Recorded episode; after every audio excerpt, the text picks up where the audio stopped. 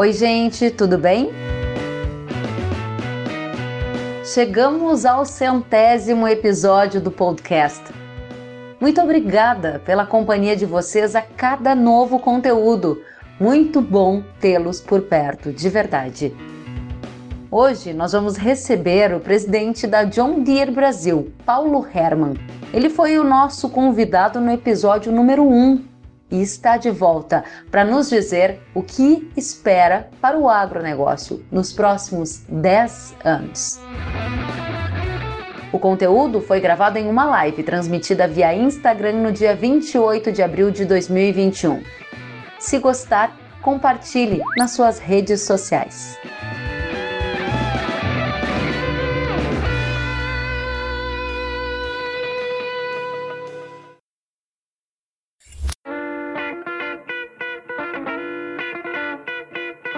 Paulo Herman, boa noite, seja muito bem-vindo. Boa noite, Kellen, tudo bem? Muito bem, quero começar te agradecendo pela presença, dizer que é uma grande satisfação você que foi o meu entrevistado número um do podcast voltou para comemorar conosco hoje o centésimo episódio. Que bom que você aceitou o convite, que bom que você nos dá a oportunidade de te ouvir nesta noite. Muito obrigado pelo convite, pela honra de poder participar dessa jornada tão bem sucedida. Uhum. Uh, você sabe que uh, eu tenho acompanhado as tuas lives, as tuas matérias, e é impressionante. Agora, ainda há pouco, você falando, é o Brasil inteiro conectado contigo, né? Todo esse Brasil do agro, Mato Grosso, São Paulo, Rio Grande, Paraná, Goiás, tá todo mundo. Então, é, você está de parabéns. Você conseguiu né, galvanizar todo esse interesse, principalmente pela qualidade das suas matérias. E Muito quero te dizer mais, você acabou me uh, estimulando também. Eu só tinha WhatsApp, não tinha nenhuma outra mídia social e Aí depois que eu participei do teu programa, vieram várias pessoas dizendo que eu deveria também ter, então eu também tenho meu Instagram. Maravilhoso! Uma vez por semana um, um, um post sobre o agro, sobre máquinas, sobre perguntas e respostas, super legal. Tô curtindo Ai, que demais maravilha! Aí. Isso é verdade, gente. Vocês acreditam que há um ano a gente marcou a live no Instagram e aí o pessoal disse: não, mas o Paulo não tem Instagram. Só que a gente já tinha divulgado, já estava tudo certo sem nenhum temor, sem nenhum tipo de desculpa, ele disse: Não, mas vamos fazer então um Instagram. Ele fez o Instagram, estreou com a gente, já está aí com milhares de seguidores. Todo mundo gosta muito de te ouvir. Obrigada pela presença, Paulo, e queremos já ir aos seus pontos, né? Há um ano a gente se encontrava para falar dos efeitos da pandemia no agro, tudo aquilo era muito novo, desconhecido e o que mudou na sua visão de um ano para cá? Mudou alguma coisa?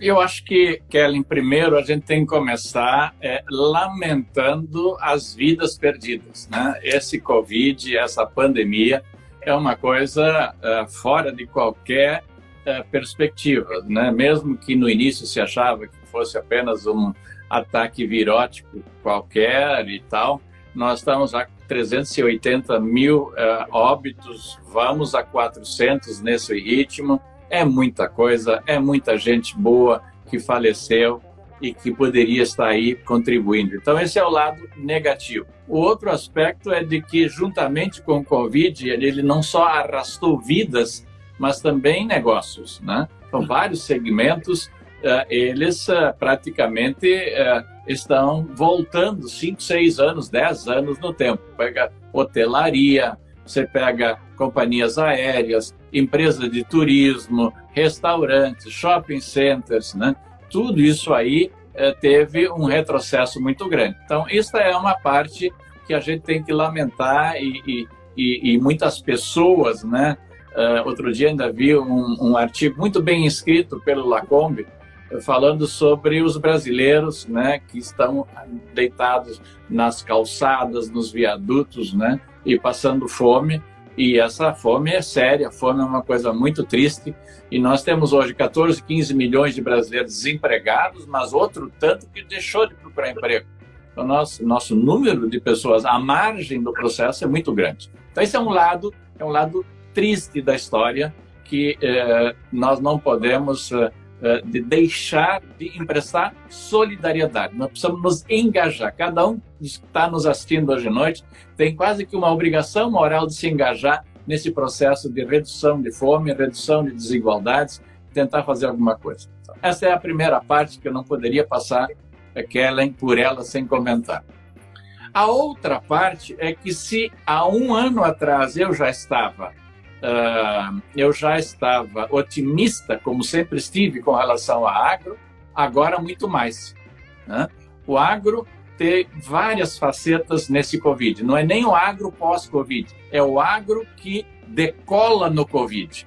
Primeiro, ele decola perante a comunidade, perante a sociedade, mostrando a sua grande responsabilidade social. O agro não parou, o agro alimentou as pessoas que estavam em casa, abasteceu os supermercados, abasteceu os navios e trouxe 100 bilhões de dólares para o país. Então, este, este é um lado do agro uh, que também não estava vacinado, também não estava com salvo-conduto da pandemia, mas ele enfrentou a pandemia, porque não tem como no agro ficar em casa, né? Porque a natureza não para. A gente fala, o agro não para, Kelly, mas não para porque ele é valentão, não para porque a natureza não para.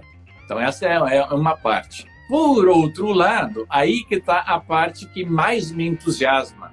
O agro, ele olhando esse alinhamento de astros que aconteceu, né? nós temos um alinhamento de astros. Astros ficam voando, né? e num determinado momento eles se alinham. Então, nós temos hoje um alinhamento, Kellen. Você falou sobre 100 reais praticamente a saca do milho.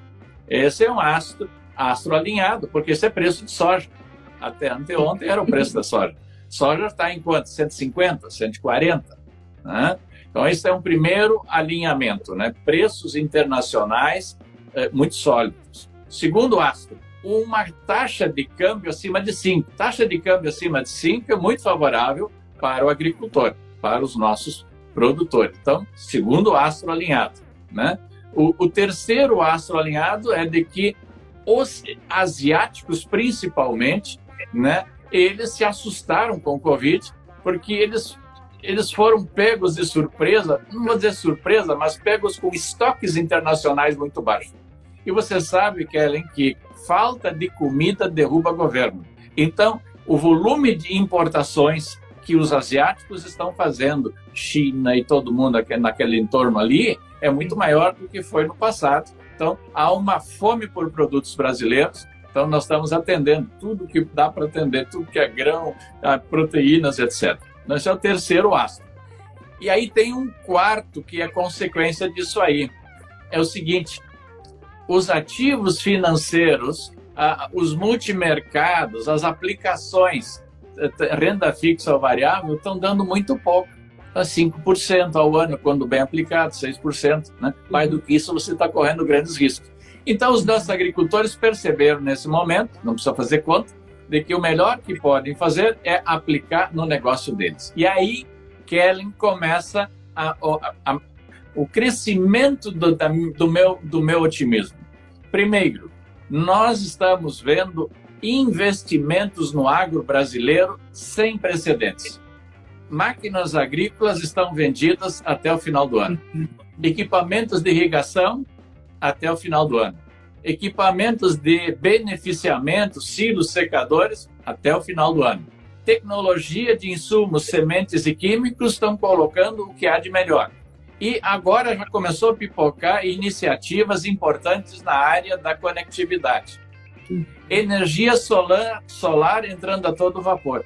Então, esse é o, é o agro que já vinha bem, mas dentro da porteira ele está aproveitando o momento para fazer investimentos que vão fazer toda a diferença.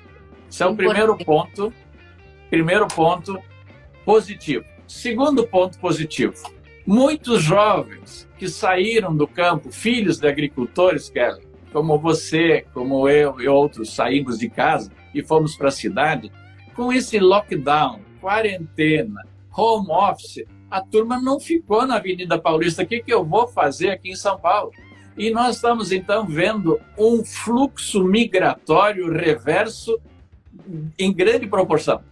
Então, muito filho e filhas que estavam nas cidades, né? Eles eh, uhum. perceberam que vão para o campo, vão para casa, vão voltar para casa, tem internet, eu posso trabalhar de casa. E ao chegar em casa, eles encontraram uma atividade que talvez até nem conhecessem, né? um agro forte, um agro tecnificado, né? e os pais, então, trazendo eles para o negócio. Então, nós estamos estamos rejuvenescendo o agro brasileiro, rejuvenescendo. Segundo grande fator dessa, desse, desse tema da pandemia. Junto com os jovens, vem a digitalização, vem as startups, então vem uma série de ventos novos né, atuando sobre o agro, buscando aumentar sua eficiência, redução de perdas e por aí vai. Melhor governança.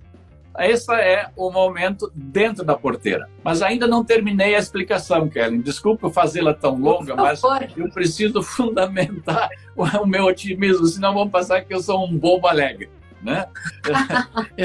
o segundo, você é de bobo alegre, não. Pode é, continuar, por favor. O, o, segundo é o seguinte: é o seguinte. Eu aqui não estou fazendo uh, apologia a nenhum governo, mas em particular esse governo e no, no que diz respeito à agricultura e à infraestrutura, nós estamos fazendo avanços maravilhosos, gigantescos. Este ano já, metade dos grãos exportados pelo Brasil estão saindo pelos portos do Arco Norte brasileiro. Olha só o que eu estou falando. 2001, nós já estamos exportando 50% dos produtos que os grãos produzidos no Centro-Oeste por Miritituba, Itacoatiara, Santarém, São Luís, Itaqui, Belém, todos esses portos que estavam aí com baixa atividade estão hoje já levando os produtos para o exterior.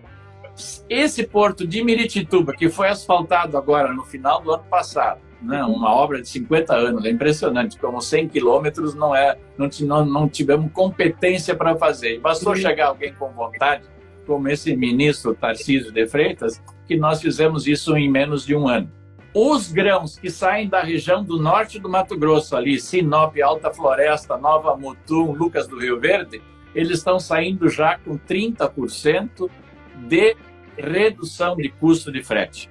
E quem paga frete é o agricultor, não é o transportista, não é a trading. É, é, esse frete já vem descontado no preço deles. Então você pega fome pra, pelos produtos brasileiros, a redução dos custos e aumenta a competitividade por conta, e eu não estou falando da, da, logística, e eu ainda não estou falando da, da FIOL, né, que é aquela ferrovia oeste-leste que vai cruzar a Bahia, uhum. não estou falando da FICO, da, da, da, da, da rodovia, da ferrovia de integração do Centro-Oeste. Não estou falando da Ferrogrão, que está momentaneamente parada, mas ela vai ser retomada. E não estou falando de um montão de privatizações que vão ser feitos em portos, em rodovias e, e, e ferrovias no Brasil. Muito bem. Excelentes pontos. Não tem nada de bombo alegre. Você quer finalizar, por favor, Paulo? Não, eu só queria dizer assim, para ficar bem claro, né? 50% das exportações do Centro-Oeste já estão saindo pelos, pelo Arco Norte com significativa redução de custo. Né? Aumento é, brutal, brutal de investimentos no agro dentro da porteira. Eu não falei da energia solar, mas está pipocando pelo Brasil inteiro as usinas de, é, dentro das fazendas, montando aquelas placas fotovoltaicas. Né? E, e, a juventude. Eu acho que a juventude. Aqui eu vou dar um dado.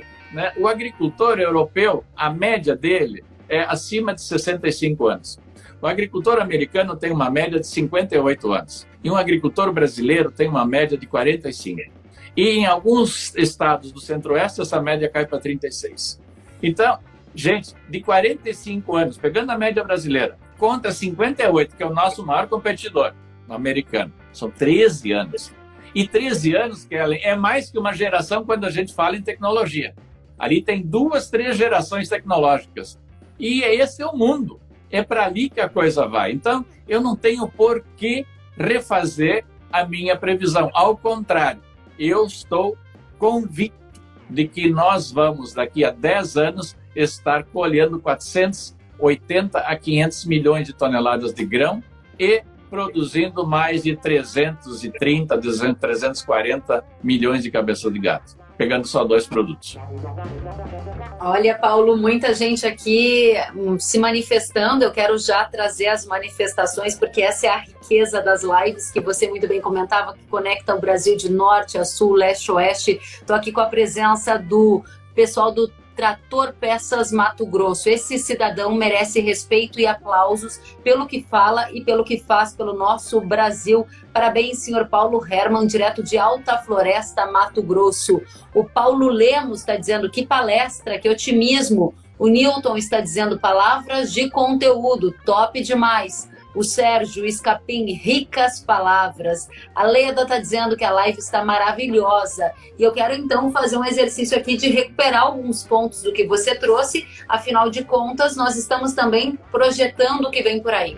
Achei muito importante você começar a nossa conversa trazendo o que está acontecendo fora da ilha de prosperidade da maior parte do agro. Porque é muito complicado quando a gente começa a ver uma realidade dentro do setor que, de maneira geral, está sim prosperando e se torna míope ou pouco empático e não deixa de ver que tem muita gente tendo dificuldades. Dito isso, como você colocou, eu quero avançar para um outro ponto super importante que você colocou lá no início. Você dizia, Kellen, a saca de milho a 100 é preço de soja. Hoje a saca de soja está ao redor de 170 reais. E o que, que acontece? E a pergunta: isso é uma anomalia ou é uma mudança de patamar? Porque eu vejo muita gente, Paulo, inclusive quando viajava pelo Brasil, me dizendo que ela perdia as referências. Já não sei mais se está barato, se está caro. Qual é a visão do Paulo? Mudou de patamar ou é uma anomalia? Eu acho que vamos, vamos também calibrar esse otimismo. Sair de 25 reais para 100 reais não é uma tendência. Isto é um momento de alinhamento de astros. Vamos imaginar que a nossa taxa de câmbio ela vá para 4, né? Uh, uh, uh, há uma tendência de que o câmbio hoje já foi a 5,30 e alguma coisa. O Exato. câmbio está mais para 5 do que para 6 e, e, caindo em 5 ele pode ainda baixar mais. Isto muda totalmente o quadro. Quer dizer, você, né, hoje o Brasil está o Brasil tá é, barato demais. Hoje é a hora para comprar empresa no Brasil, comprar tudo que uhum. pode, né? Porque o dólar hoje compra muita coisa. Então eu acho que isso aí é uma anomalia. Eu não acredito de que esse preço sustente no longo prazo. Né? O preço do, do, do milho também não é 25. Né? O milho a 50 já é um milho altamente rentável e soja a 100 então nem se fala. Era o sonho da gente vender soja sem. Então vamos cuidar também para a gente não transformar pico em média em tendência. Isso também não é bom.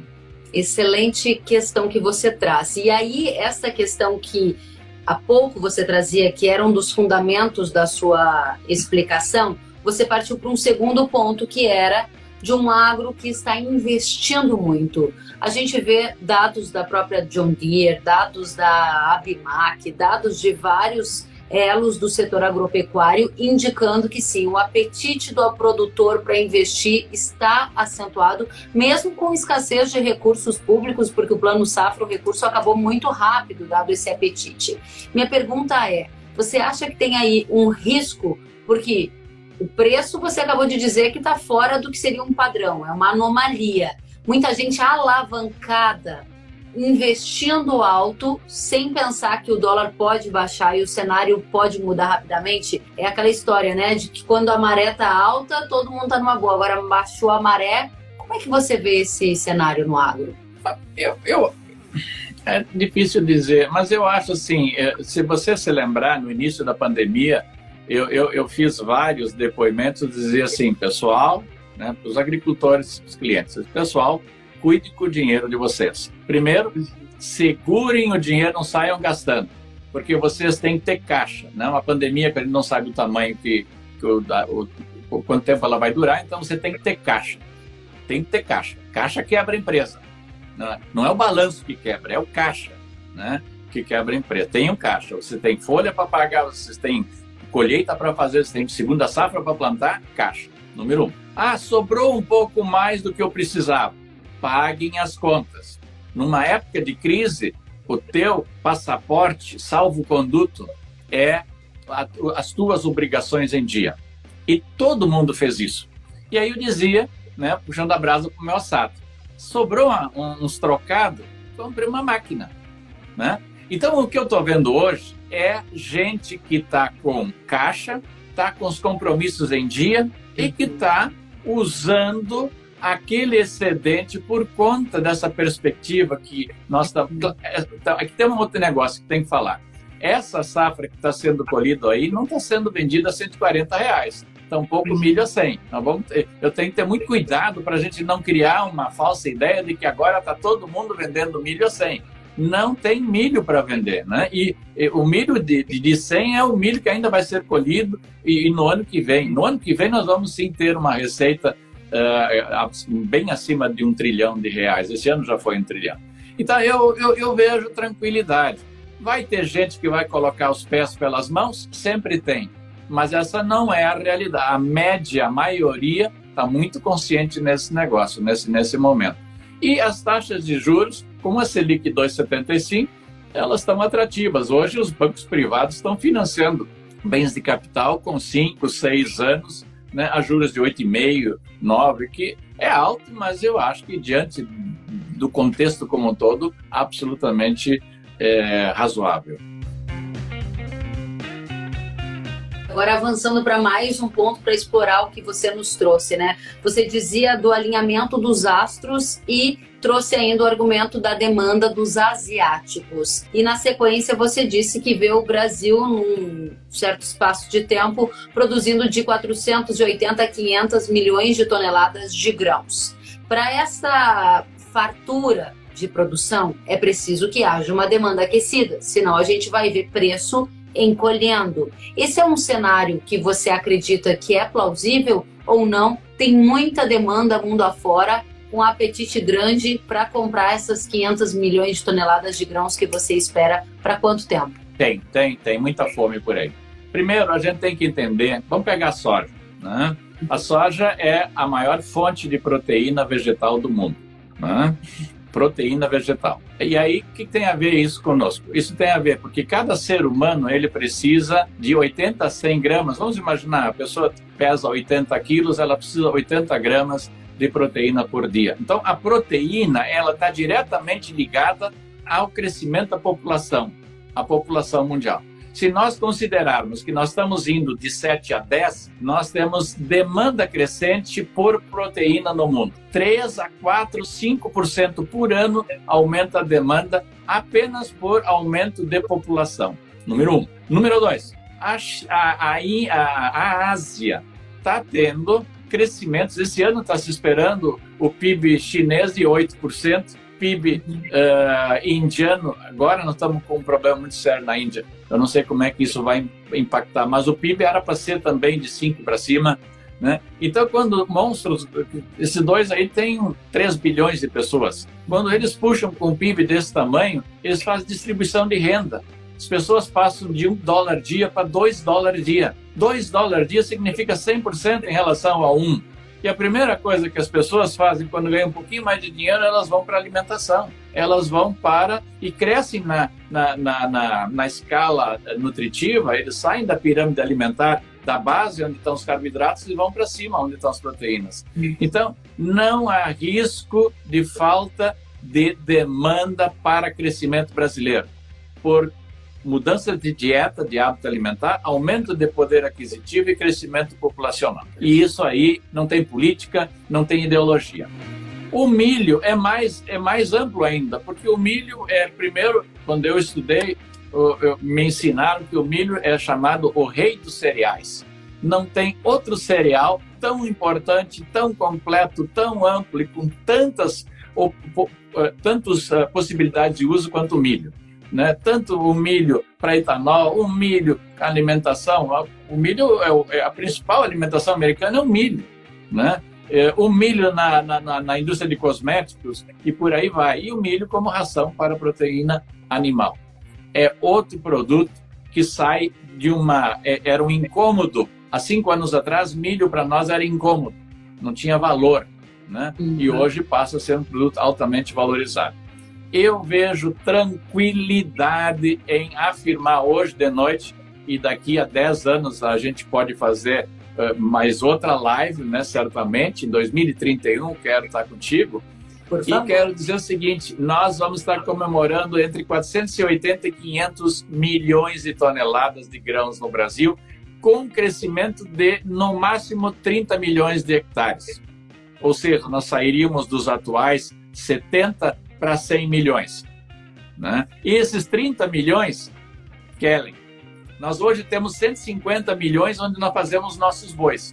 200 e poucos milhões de bois, de cabeça de gado, em 150 milhões de hectares. Isso dá 1,4 unidade animal por hectare. É baixíssimo.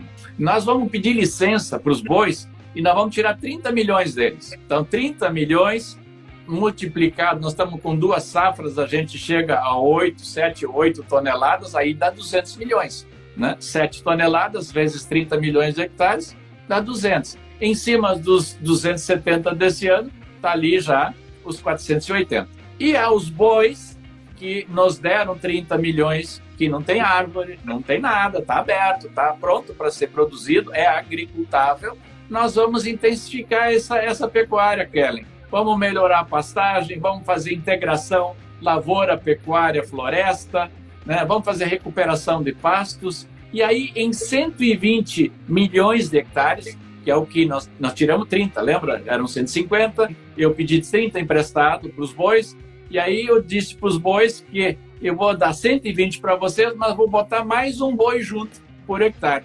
Nós vamos passar para 2,4 UAs por hectare, e é possível, tem genética para isso, basta só melhorar a pastagem, animal come aqui, que está o ganho do animal, né, para fazer realizar o potencial genético dele. Passamos de 1,4 para 2,4 UAs por hectare, que ainda é extremamente singelo, singelo, não, não dá taça isso aí, né? E nós botamos mais 100 milhões de cabeça de gado, vamos de 112, 212 para 312. Este é o Agro de 2031 que nós vamos comemorar no nossa live número 1000. Ah, muito bom. Vamos com certeza, Paulo.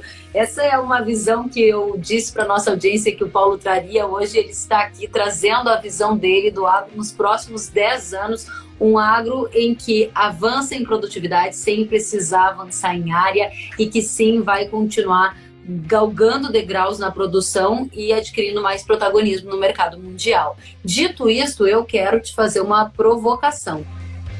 Você disse assim: seu cenário é este, nós estamos ouvindo atentamente. Quero te dizer que tem muita gente aqui elogiando você. O Everton está dizendo que você é muito bom, parabéns. O Agro está dizendo Agro de la Justina, está dizendo excelente perspectiva para os próximos 10 anos. O Pesini, muito bom, e assim por diante. Feito parênteses, quero resgatar algo que você disse, que foi assim: não tem política e não tem ideologia que atrapalhe isso aí. A gente está aí batendo a porta um ano eleitoral, 2022. E hoje à tarde eu estava produzindo um conteúdo e me tive a ler sobre as decisões do governo, por exemplo, da Argentina, que os agricultores de lá estão muito preocupados com uma possibilidade de aumentar a restrição de produtos agropecuários para exportação. Te pergunto, você tem alguma preocupação sobre impactos de uma eventual mudança na política, de ideologia, no desempenho e na performance do agro nos próximos anos? Essa pergunta, ela, puxa, é ampla para responder. Mas eu diria assim, nós passamos bem pelos governos uhum. de esquerda, Lula, Dilma, o agro continuou crescendo. É só pegar os números lá em 2004, né, e, e, e, comparar com os de hoje, nós continuamos crescendo, continuamos investindo. O agro não parou. Então, eu não tenho do que me queixar dos governos ditos de esquerda, né? E uh, dos governos atuais, a gente está vendo a ministra Tereza Cristina, que é uma unanimidade no setor, né? isso é difícil de acontecer. Né? Você fala com agricultor, fala com pecuarista, fala com, com, com, com líderes empresariais, não tem uma pessoa que tem um comentário é, a fazer contra o trabalho dela. E você tem o Tarcísio, que é outro monstro, esse, esse cara que está fazendo milagres aí na infraestrutura do Brasil. Então, eu, particularmente, não tenho preocupação ideológica. Eu acho que a nossa ideologia tem que ser focar no nosso negócio. Há quatro anos, há três anos atrás, eu dei uma entrevista que até hoje está ainda voltando, que assim, gente, vamos parar de ver televisão, vamos parar de ler jornal, vamos assistir os podcasts da Kellen. Naquela época eu não falei porque ainda não existiam, mas hoje eu falo, né? De gente séria que aborda coisas sem segundas intenções, né? Porque já a nossa imprensa deixou de ser neutra. Ela hoje representa interesses ou ideológicos ou de grandes grupos. Mas vamos, vamos prestar atenção naqueles que realmente botam o dedo na moleira onde tem que colocar e falam as verdades. E vamos trabalhar como estamos fazendo. Vamos cuidar da governança, vamos atrair os nossos filhos de volta, vamos abrir espaço para as mulheres, vamos melhorar a gestão das empresas, vamos introduzir processos de qualidade total. Agora vem uma onda enorme de créditos ambientais, que nós podemos falar um pouco sobre isso. Né? Vamos reduzir as perdas, vamos aumentar a, a, a, rentabilidade. Eu não falo em produtividade porque eu não gosto desse tema. Eu acho que produtividade é conversa de barbeiro.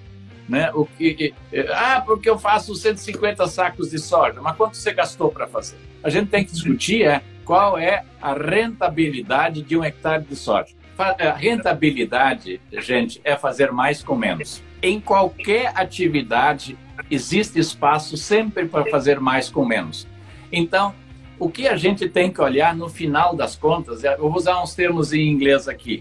A, produt a produtividade ela é função do input e do output. O input é o que eu boto e output é o que eu tiro. A diferença entre o que eu boto e eu tiro é a minha rentabilidade.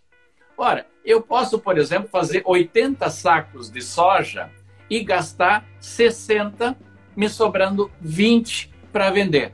Eu posso ter soja, fazer uma lavoura com 60 sacos e gastar 30, me sobraram 30, que é mais que 20. Então, 60 sacos por hectare pode ser melhor, sob a ótica da rentabilidade, do que 80. Esse é o ponto.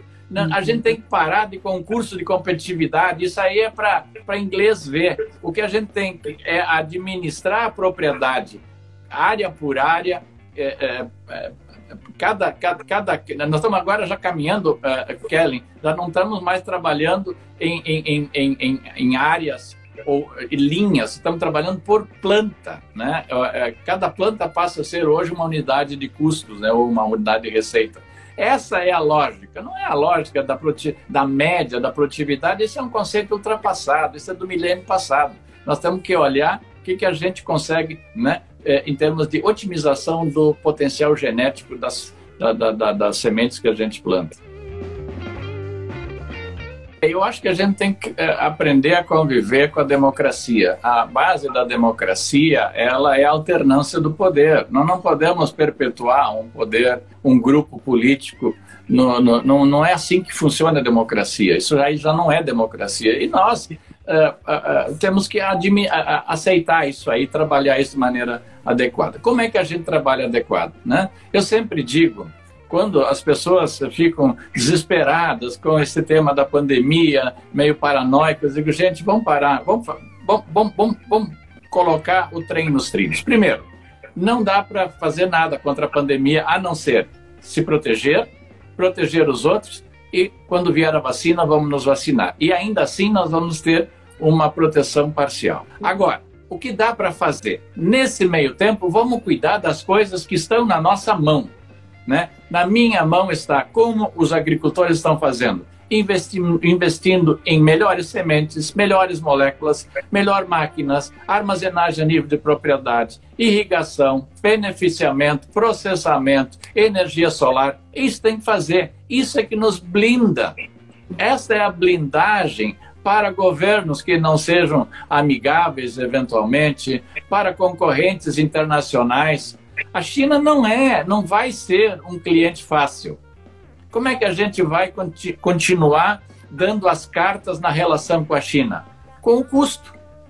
O preço eles vão colocar. Nós vamos fazer isso com custo. Para ter custo, não temos que botar tecnologia.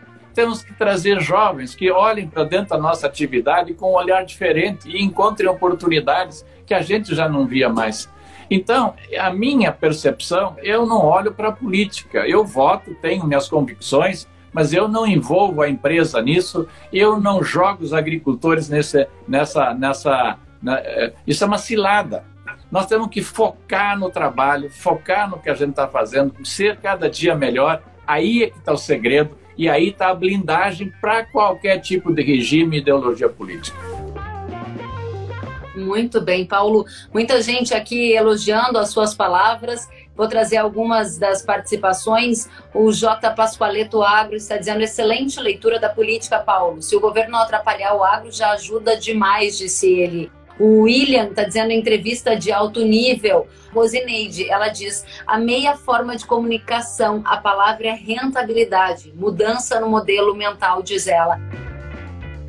Muito bem, J. Crivellaro está dizendo é semente, Marcos está aqui também fazendo a colocação dele, que a palavra vai ser desenvolvimento de novos processos e tecnologias com sustentabilidade. A Caterine Lencina diz que as suas colocações foram ótimas e eu quero trazer aqui algumas perguntas da audiência que eu deixei anotadas que estavam aqui previamente feitas a você. O Luiz Meira traz um ponto que acho que é super legal a gente ouvir você. Ele diz assim: "Estou preocupado com a falta de componentes nas montadoras quais itens são mais críticos e como isso afeta o mercado de máquinas agrícolas. Existe um problema sério nesse sentido? Qual é a sua visão e a perspectiva? Olha, Luiz, uh, uh, eu agora vou fazer uma brincadeira contigo. Eu não me preocupo, né? Eu me ocupo, né?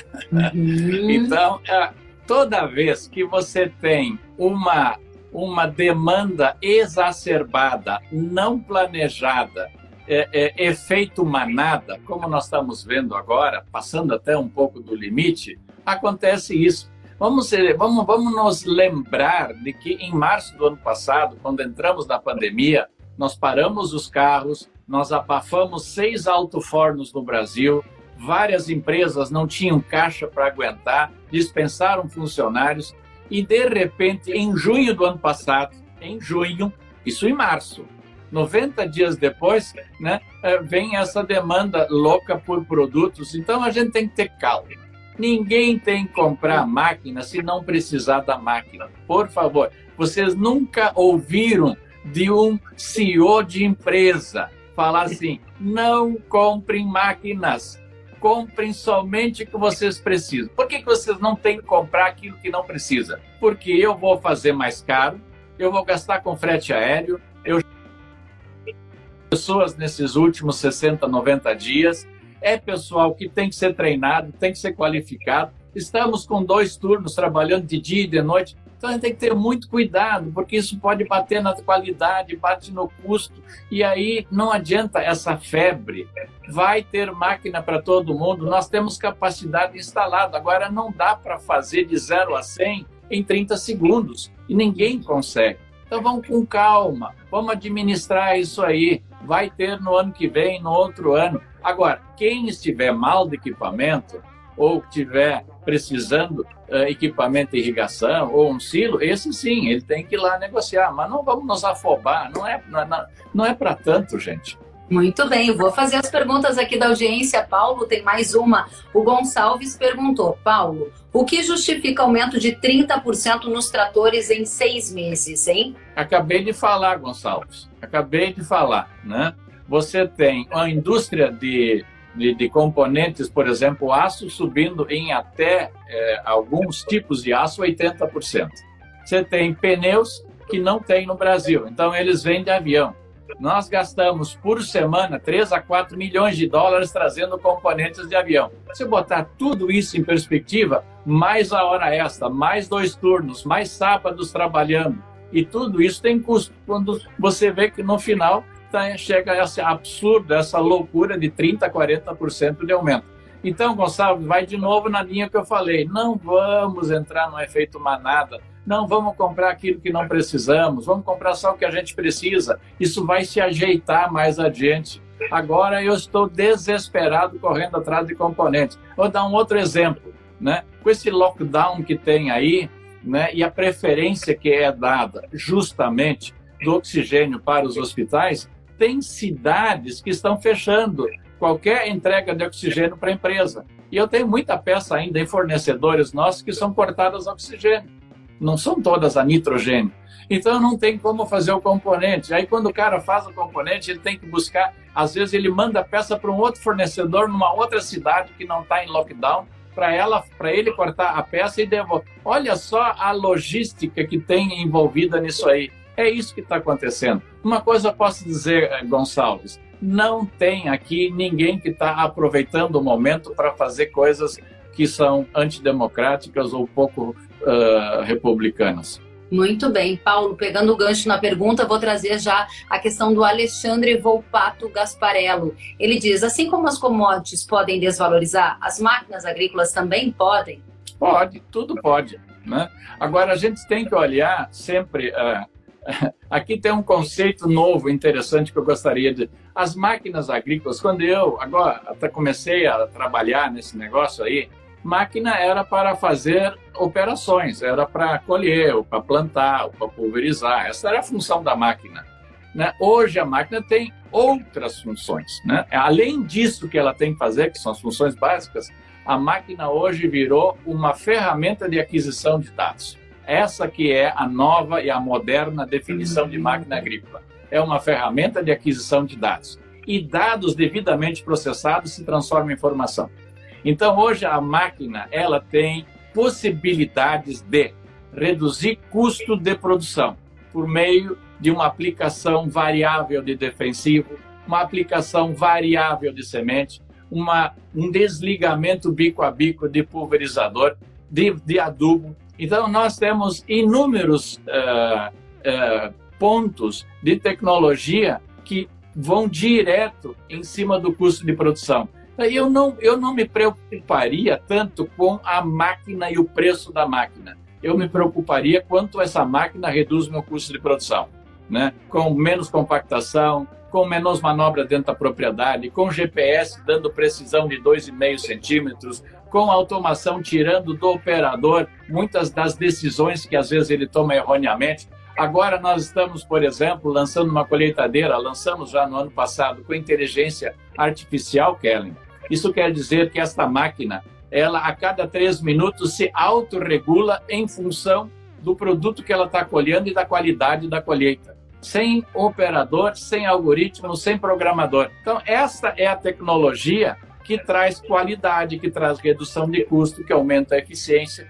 E é isso que a gente tem que olhar por esse lado, não pelo preço, porque olha só o preço, ninguém compraria uma Ferrari, nem com, ninguém compraria um sapato de cromo alemão, Maravilhoso, Paulo. Estou aqui ouvindo você atentamente e pensando, né? O que será que o Paulo enxerga como um futuro breve? Você já deu algumas dicas nessa mudança de conceito, né? Para que serve uma máquina? Vocês também já falou sobre créditos de carbono e eu vejo aqui muito mais gente perguntando sobre a sua visão de futuro. O Rumos do Agro pergunta, Paulo, e a agricultura quântica? Algo a comentar? Eu sei que o seu tempo é muito precioso. Eu passaria aqui muito mais tempo te ouvindo, assim como a nossa audiência, mas eu, eu gostaria de pedir as suas considerações finais e a sua visão de futuro curto prazo, que você acha que era uma discussão e agora já é uma realidade próxima? Então, favor, antes, de, antes de entrar para mim a parte final, eu quero fazer um acordo contigo. Por favor. No podcast 200, 300, 400 e assim até mil, eu gostaria de ser convidado. Porque aí vocês ah. vão ver se eu fiz, eu falei muita bobagem, se eu sou um visionário, né? Se eu um cara bobo alegre, ou se eu tinha algum pingo de razão. Então, estou aqui me comprometendo, Kellen, a cada centenário de programa estar aqui. Né? Muito obrigada, vai ser uma oportunidade riquíssima. Adorei, tá todo mundo de prova, gente. Episódio 200, agendem aí, Paulo Herman estará de volta. Mas eu, eu, a minha visão com relação ao futuro próximo é, é, é, é bem simples. Eu acho que a gente tem oportunidades de trabalhar dentro da propriedade e redução de perdas. Nós temos ainda 15, 20, 30% nós perdemos, ou por roedores, ou por perdas no processo, né? transporte, por aí vai. Né? Armazenamento inadequado, etc. Redução de perdas. Né? Nós temos processos, falta processos ainda, a gente ainda faz muita tentativa e erro, a gente vai muito no achismo, dá para melhorar o processo. Né? As fábricas já têm é, programas como qualidade total há décadas. Nós podemos levar para o campo isso, dá para melhorar Então tem muita ineficiência ou oportunidade, não vou fazer, vou fazer no positivo. Tem muita oportunidade de melhorar a eficiência e de reduzir custo. O, a, o poder do nosso agricultor está na redução de custo. Não olhe o preço da semente, não olhe o preço da máquina. Aqui não é discurso de quem quer vender máquina. Eu já passei dessa fase, entendeu? Eu estou dizendo o seguinte: nem tudo que é caro é bom, nem tudo que é barato é ruim olhem com critério e vejam se aquilo traz benefícios de redução de custos. Isso é a primeira coisa. Segunda coisa, né? curto prazo. Eu vejo a família engajada no negócio. Mulher tem uma visão importante, diferente de gestão, com pessoas, com processos, né? Mulher é mais detalhista, o homem é meio, meio às vezes meio assim, meio por cima do, do, do dos de, atropela alguns detalhes. E a meninada, ela entra com a visão é, da, da, do sistema, da, do digital, da, do software, da programação, do controle. Então, eu acho que ali tem uma, uma, uma mudança importante acontecendo. Agro é família, agro é marido, mulher e criança trabalhando. Esse é o segundo ponto. O terceiro ponto é a questão da logística. Está melhorando a olhos vistos. Daqui a dois, três anos, quatro anos, nós vamos ter as ferrovias operando cada vez mais, cada vez melhor e fazendo concorrência com o caminhão, o que vai reduzir o nosso custo de produção eh, eh, e o custo de entrega no porto, com certeza. Né? Outro ponto importante, né? O agricultor sempre foi um cidadão preocupado com a natureza. Eu sou filho de agricultor, e quando eu cortava uma árvore, era quase que uma lei lá em casa, que eu tinha que plantar cinco. Né? Então, agricultor não devasta. E se ele corta uma árvore, porque naquele lugar talvez ele pode, precisa ter um, um espaço para manobra, não sei o que, ele planta cinco num outro lugar. Agricultor preserva, porque ele tira da terra o sustento dele e depois ele sabe que um dia ele vai dar essa terra para o filho e para a filha, e para genro, e para nora continuar a vida. E se ele exaure tudo aquilo, destrói tudo aquilo, ele não tem o que repassar. Então, agricultor preserva. Agricultor é boa gente, agricultor é responsável. E tem uns e outros, e, e, mas e tem toda a profissão, tem advogado, tem, tem engenheiro, tem médico, tem dentista, que todo tem, tem os tem os do passo errado, mas a grande maioria é do passo certo. E agora vem, Kellen, uma coisa importante, que são os serviços ambientais, né? Eu acho que aqui tem uma oportunidade da gente botar dinheiro em cima dessa nossa paixão pela terra, paixão pela natureza, esse cuidado que a gente tem, né? No ILPF, só pegando um caso, nós temos já pesquisa que indica de que pelo, pelo processo de plantar soja, colher, bota milho com braquiária, tira o milho, bota o boi, etc., nós conseguimos mitigar, né, incorporar no solo, né, prender, né, sequestrar, botar dentro do solo até 5 toneladas de é, CO2 equivalente por hectare ano. CO2 equivalente é a, a medida é, de equivalência de carbono. 5 toneladas né? Essa tonelada de carbono já foi comercializada a 40 dólares no passado. Hoje ela está 8, 10 dólares. 8 a 10 dólares. Ah, 50 reais, 60 reais. Bom, 5 toneladas multiplicado por 8 dólares são 40 dólares do nada. Só do nosso processo. Ali não gastou nada além do, de, de, de fazer o processo. No caso da safra, das duas safras, dá para mais uma tonelada e meia. No plantio direto, eu tenho mais uma tonelada de incorporação de carbono. Então, a agricultura, ela é uma, o, o carbono dentro da terra é maravilhoso, é tudo de bom. E quando o animal elimina o metano, que é uma forma de carbono, a árvore pega. Por isso que uhum. tem a, o carbono, a carne carbono neutro, quer dizer, é uma combinação. Então, aí tem oportunidades da gente transformar em dinheiro. As empresas, agências de investimento, já estão olhando para isso. Tem várias empresas que já estão se pre preparando para dar taxas de juros diferenciadas de acordo com uh, uh, uh, a matriz e o, e, o, e, o, score né, de, de, ambiental de cada propriedade. E nós temos um exemplo ainda, Kellen, para eh, arrematar a questão, na cana, né? o Renova Bio, que nem todos botaram fé nele, no ano passado ele gerou receita para as usinas 650 milhões de reais.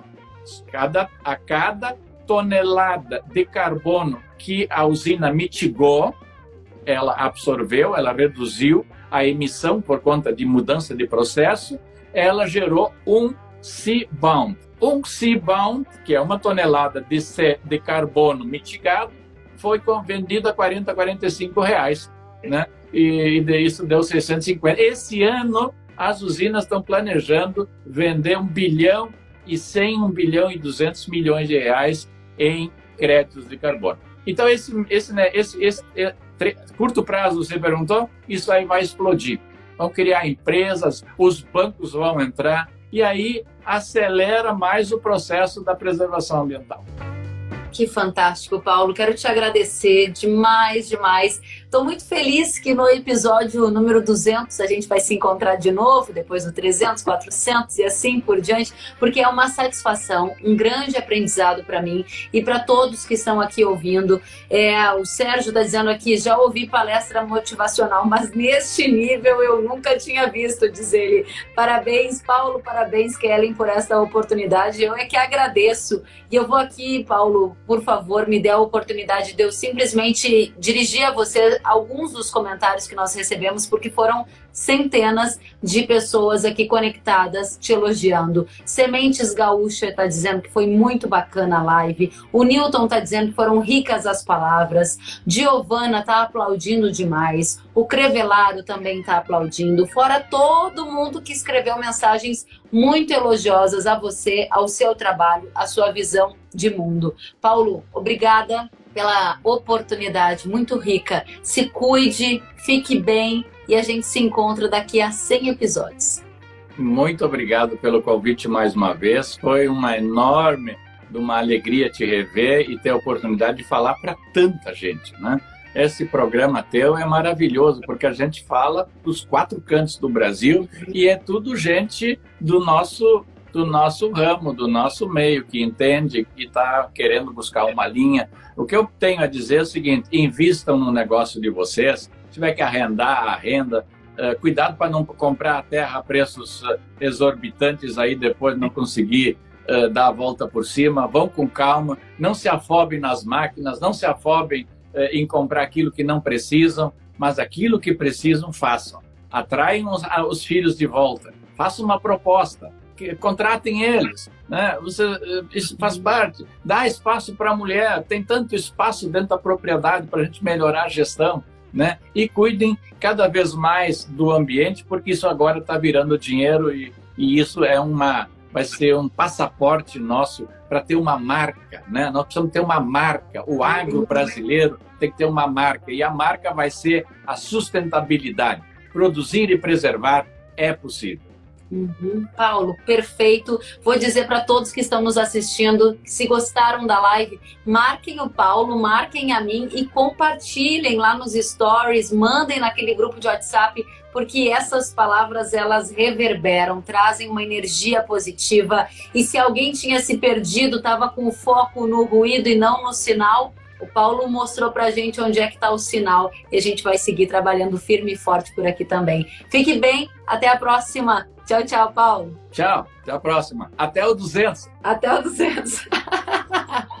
Abraço, até mais, gente. tchau. tchau. tchau.